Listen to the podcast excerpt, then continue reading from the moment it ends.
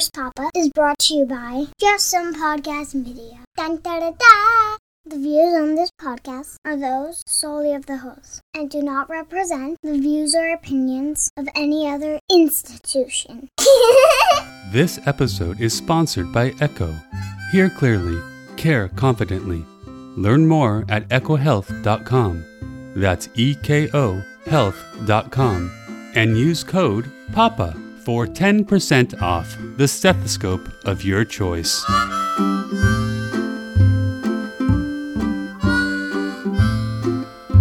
Nurse Papa. Nurse Papa. Welcome to Nurse Papa, a podcast from the heart and mind of a pediatric oncology nurse and father. In each episode, I take a deep dive into a story of parenthood, or I tackle a parenting question from one of my loyal listeners in a segment called Dear Nurse Papa.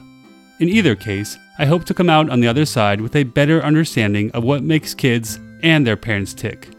Before we get to this very special episode of Nurse Papa, let's hear from our sponsor, Eko Health, the company behind the products that are helping nurses and doctors hear better. When I listen to Little Hearts and Lungs at work, I use my 3M Littmann Core digital stethoscope, powered with advanced Eko Core technology. With the press of a button, the sounds I hear can be enhanced 40 times, from this to this. Learn more at ekohealth.com. That's E K O health.com. And use code PAPA for 10% off the stethoscope of your choice. Wow, this is the 31st episode of the Nurse Papa podcast. You've heard many exciting and often dubious stories of parenthood so far. Oh, yeah. Hopefully, you've also benefited and laughed at the cheeky advice I have given to moms and dads who have so bravely written, Dear Nurse Papa. Well, all that will certainly continue. But in the interest of remaining relevant and also to prevent myself from getting too bored, I have decided to add a novel element to the Nurse Papa podcast. Hmm? I think it might be a good time to bring in some new voices to the space and some new ideas too. Hmm. In that spirit, I will be sharing some spirited conversations between myself and various experts, all in the effort to help enhance your journeys as parents or people. Thank you very much. You're welcome. In the coming months, you'll hear from a nurse and New York Times bestselling author about her journey through our modern medical paradigm. You will also benefit from the wisdom of a talented writer who is also a climate activist and educator. But today, to ease on into this new realm, I will be sharing a conversation between myself and the host of a just amazing podcast called Modern Dadhood. Mark and Adam of the Modern Dadhood podcast have interviewed many amazing dad guests, well known comedians, writers, journalists, and thinkers of our time. And back in 2021, they interviewed me. I don't know, maybe they were desperate, maybe they were bored. In any case, it was a really great conversation. Mark and Adam have graciously allowed me to share that episode with you. So sit back, relax, and get ready for some laughs, some tears, and everything in between. This is the Modern Dadhood podcast. Modern Dadhood. Modern Dadhood Podcast.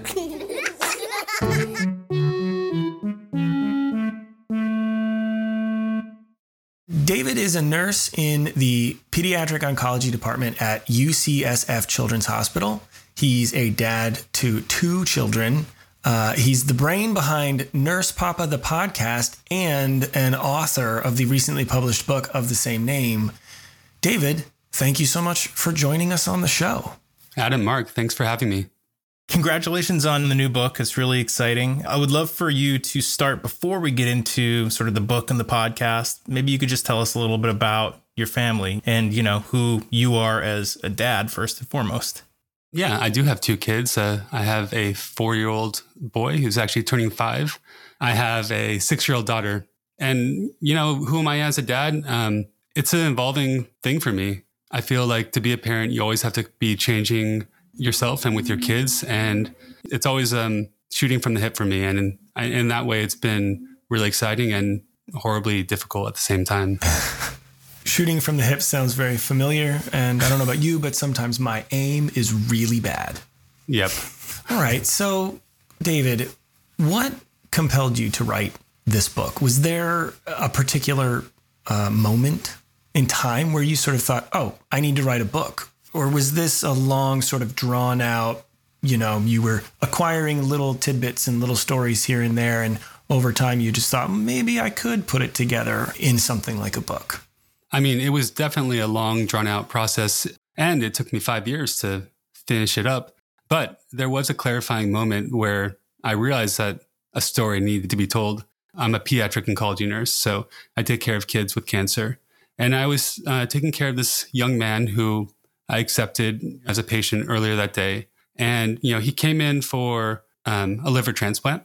That was supposed to be like his new lease on life. He was going to hopefully say goodbye to being a chronically ill person and have a new life. And it turns out, you know, before that could occur, the doctors found like a giant tumor wrapped around his liver. Oh, so man his reality was just completely changed. Not only was he not going to get his transplant, he was going to die. You know, we encounter this all the time where we work. It's, you know, this, these existential crises that these kids and their parents face.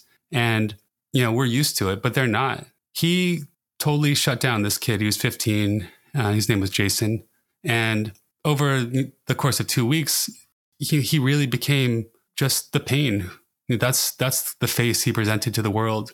And it was so hard for me to break through. And I was often the nurse who was taking care of him.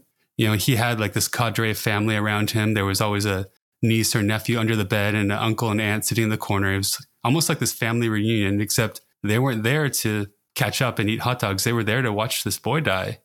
As a nurse, we do our, at least for me as a nurse of kids, of children, I do my best to to kind of find them in the place they're at and be with them in that place because we're not just taking care of bodies, we're taking care of souls and hearts. And it was really hard for me to find a place where I could relate to Jason because he wasn't letting us in and he didn't want to let, let anybody in. You know, the only time he ever spoke was just a whisper into his dad's ear. And, you know, you always felt like there was a secret conversation happening. In any case, um, you know, about a week before he passed away, I somehow convinced him to let me give him a bath, you know, because he's this 15 year old kid. Like, what could seem like more annoying and less important than taking a bath? at that point, right? You just want to be there. But there was something that happened during that time. There was like this forced intimacy where we like were able to see each other. You know, he saw me for the first time and somehow I saw him for the first time and it just like chilled me to the bone to like be able to be so close to somebody and to be vulnerable with them at the same time. And I remember we were in his room about an hour after that and it was dark. It was so quiet. You could hear the humming of the medication machine and I was charting, just kind of watching him because he was having some oxygen problems. And then all of a sudden he said, David. And he had never said my name before. I don't think he even saw me as a person, but he said, David, do you have a cat? And I said, Jason, um, yeah, we do have a cat, but we also have a toddler. So the cat does not get much attention these days. And then Jason said, we have cats too, but one of them got sick and we had to put her down. Mm. I said, Jason, that's so sad. I'm really sorry that, about your cat. And he said, it's okay, David. Because if you love cats, you have to get used to them dying. And I kept hearing uh. those words in my head over and over again until he died about a week later. And it was so clear to me that he was talking about himself and he was talking about life and that if you love life, you got to be okay with dying because that's part of life. I walked away from that moment like so sure that other people needed to see and hear kind of what mm. happened between these walls. And that's that's how the book started. Yeah. Sorry, guys. we've had we've had some heavy conversations on this podcast, but I got to say that story is so powerful. I mean, thank you for sharing that. I think it takes a, a, a special kind of person, a special kind of provider to go into the field of oncology and to work with cancer patients, but specifically working with children. What sort of led you into that that career path? It was a complete accident, actually. I didn't really know what I wanted to do with my life. I didn't know what would fulfill me. I, I definitely knew what would not fulfill me. You know, before I was a nurse, I was a sculptor and I had a business with a few friends and we, you know, we made really beautiful things, but it wasn't really filling my cup as far as being a person in this world and being able to have a, a true effect on other people. So I decided to go to nursing school, but I really had no idea if it would be a good thing for me. And um, I remember on the first day of my pediatric rotation, and I walked into this room, and this nurse said, Can you please stay with this child? I didn't know what to do with this child. So I just picked her up and I started singing a song that I'd been working on in my ukulele. And all of a sudden, she stopped crying. And it was that in that moment where I knew that I needed to be a pediatric oncology nurse. You know, it was one of those very clarifying moments where that I'm so grateful for because you know it's not very often that people get that opportunity to know what they're meant to do. And if you know where you're supposed to be, you can work hard to get there and work hard to be good at what you're doing. Yeah, it has. We we have started off on a pretty serious note, but I do want to say your podcast you do a really good job at in, injecting humor into some of the stories that you tell and is that something that's important to you in your life when you're i don't know going home at the end of the day and maybe it was a particularly difficult day and, and you've got to sort of digest what happened throughout the day and now switch modes to being a, at home and being a dad and being a husband is is is humor a, a part of making that transition for you? I mean, humor is the way we deal with things that are hard. For me, the the funniest things are not knock knock jokes, although those are pretty good, but they are kind of admitting what is messed up in the world and kind of sitting with that reality. As a oncology nurse, I'm used to being the most positive person in the room. I mean, I think that's the kind of person that's drawn to pediatric oncology. You know, you tend to find the positive things in life and the amount of humor and laughter and joy that I encounter working with sick kids and their parents is unbelievable. I feel like I just bounce between rooms, just enjoying these personalities, learning from them and laughing with them. You know, there's this sensation of listening to a child through your stethoscope and you hear their lungs and you hear their heart and you hear their stomach gurgling, but you also hear their giggles and their laughs. And I think people sometimes forget that even when a kid is sick, even when they're dying, they're still living and they're still kind of growing and growing into themselves and bumping off off of things and learning how to be kids, even if that means that it's going to be a short life. And there's such an incredible amount of humor that goes into that process. Uh-huh. You know, as far as like how I make that transition from being at work to being at home, um, it is sometimes an incredibly graceless process, and that's you know a grave injustice to my kids and to my wife often. But you know, I think that I do them a service by showing them that I'm a person too. Um, but yeah, laughter, it's all about laughter. You know, I have another story that occurs in the book, and it's in a chapter called The Ghost Fart. So, you know, a colleague told me this story, and, you know, it was about a teenager that she took care of. And, you know, it was the kind of room where everybody was always laughing. You know, they really kind of were in touch with who they were and what they meant to each other. And they were just a funny, funny family you know, there was always jostling going back and forth between the the patient who was a teenage boy, but he was a big guy. He was like six six, and he was just kind of like a big teddy bear. And his it was his stepdad in the room, and you know they weren't they were like father and son. There was no there was no step there. They were just connected. And my my friend Kate was in the room late late night taking labs, and she told me that she kind of had stomach problems at nighttime, so she farted on accident and she was just hoping nobody would smell it. You know, it was one of those oh, silent man. farts. okay. And lo and behold, the patient woke up and he said, Dad, did you fart? And the dad said, No, man, that was you. I did not fart. And the son said, No, that was you. And then the dad said, mm, I think it was your nurse. And she played off. She's like, Oh, you boys are so gross. I would never do that. And, you know, she cleaned up her labs and and left the room. and two weeks later, this boy died. The boy's mom called Kate to the hospital and she said, just be with my son. Because when, when a patient dies, a pediatric patient, you know, we often bathe their body and, you know, there's this, this just ritual of respect and remembrance. And she wanted Kate to be with her boy and to bring him down to the morgue. And she wanted Kate to be with him. She didn't want him to be alone. So she did it. She cared so much. She wanted, she came in on her day off and she was with this boy. And then you know, a few weeks later, she went to the funeral, which is also something that she does not do, but she went and she saw the mom and she gave her a hug.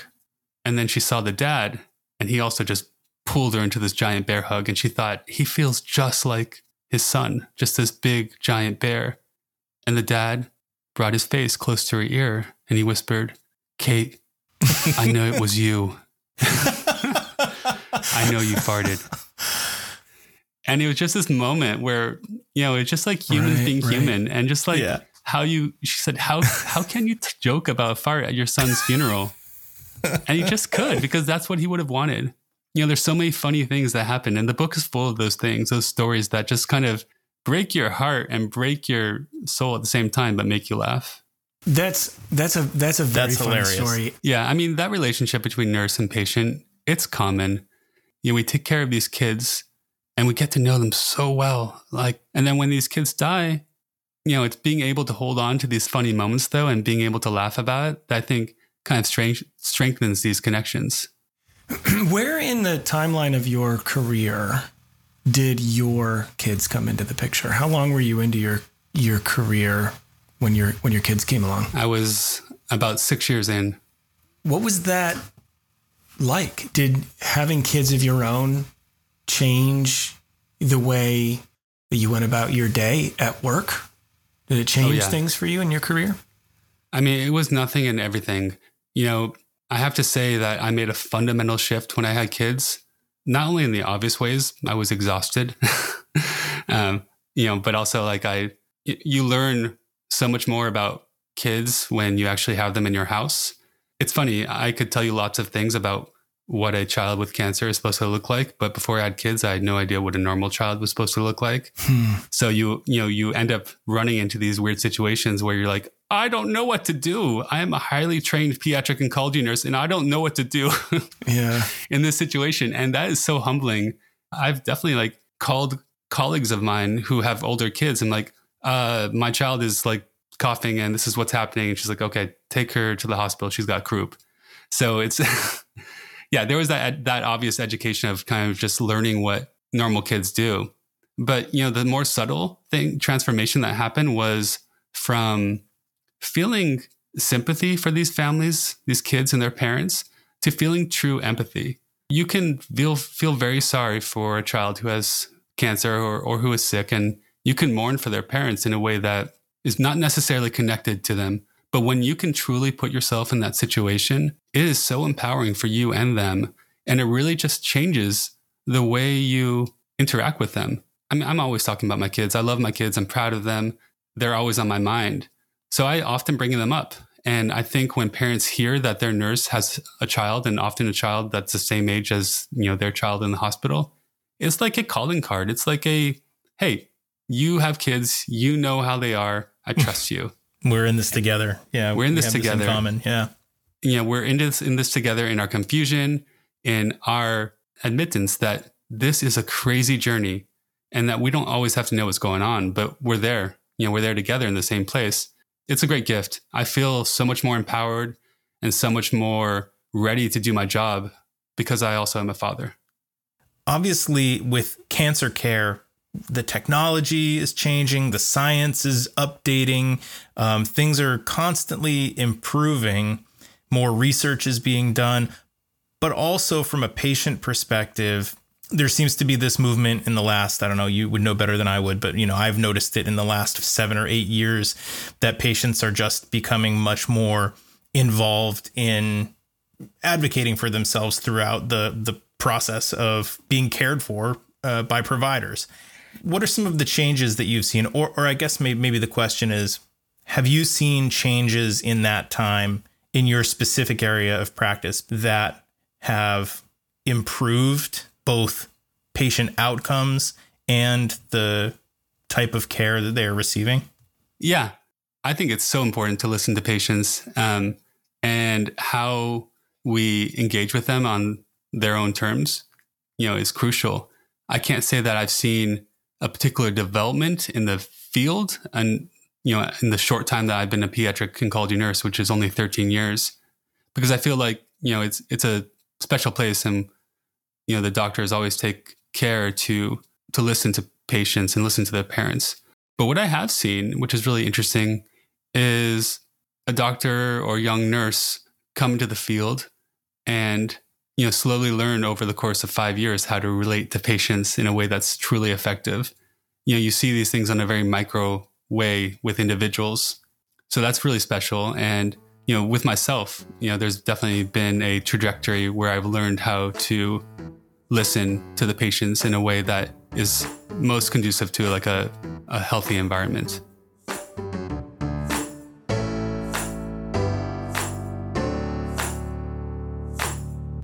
Dads, you can find Nurse Papa, the podcast, on all major platforms, anywhere you can find modern dadhood. You can check out Nurse Papa, the book at nursepapathebook.com. and on amazon You could also find it on Amazon, and we'll include links to David Metzger's social media accounts in the show notes. Now, uh, David, you shared with us that you love to hear from parents about what reading Nurse Papa meant to them, what they got out of the book. What's the best way for them to reach out to you? Um, well, you can reach me at david at nursepapathebook.com. But yeah, just being able to hear from readers how this book affected them would be such a service to me. David, um, it's been a pleasure. Um, your stories are fascinating. Um, I can't wait to read the book. Um, I love the podcast, and I'm a, I'm, I'm, a listener, and I'm going to keep listening. Uh, thank you so much for coming on to Modern Dadhood and for for the conversation. Mark, Adam, thanks so much. It was a great conversation. Thank you.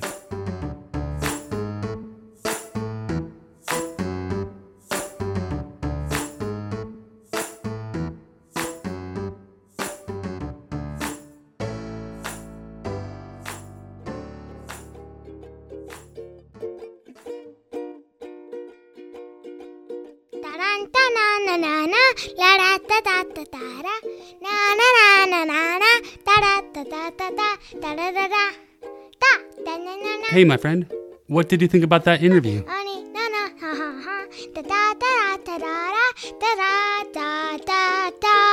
Okay. It was great, Papa. But you could have talked about your kids more. Okay. Here's your chance. What would you like all the people listening to this podcast to know about you? I want them to know my name.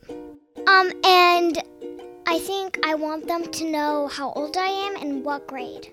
I want people to know about me and not like think, who is she? Or to know that I'm actually someone who helps. Well, you help me, and you definitely help your brother, but I'm not sure the world is ready to hear your names. How about I call you Child One? Fine, Papa. Um, well, I guess I could tell them. I am Nurse Papa's daughter. Um, I have a brother named.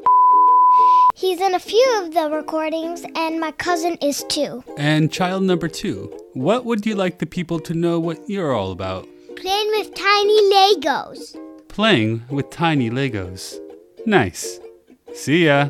Goodbye. Remember, Nurse Papa is also a book. Within it, you'll find stories that might just change how you look at life and indeed parenting. Nurse Papa has been my labor of love, but it offers much more than my own perspective. You'll learn from the voices of seasoned nurses, some of my young patients, and these patients' parents, each adding their own personal perspective about love, life, death, and learning. Nurse Papa is now available for purchase on Amazon and other bookseller sites. Please consider picking up a copy and, when you're done, leaving a public review on Amazon, Goodreads, or anywhere else where people go to find meaningful books. Thank you so much for your support, and stay tuned for the next episode of the Nurse Papa Podcast.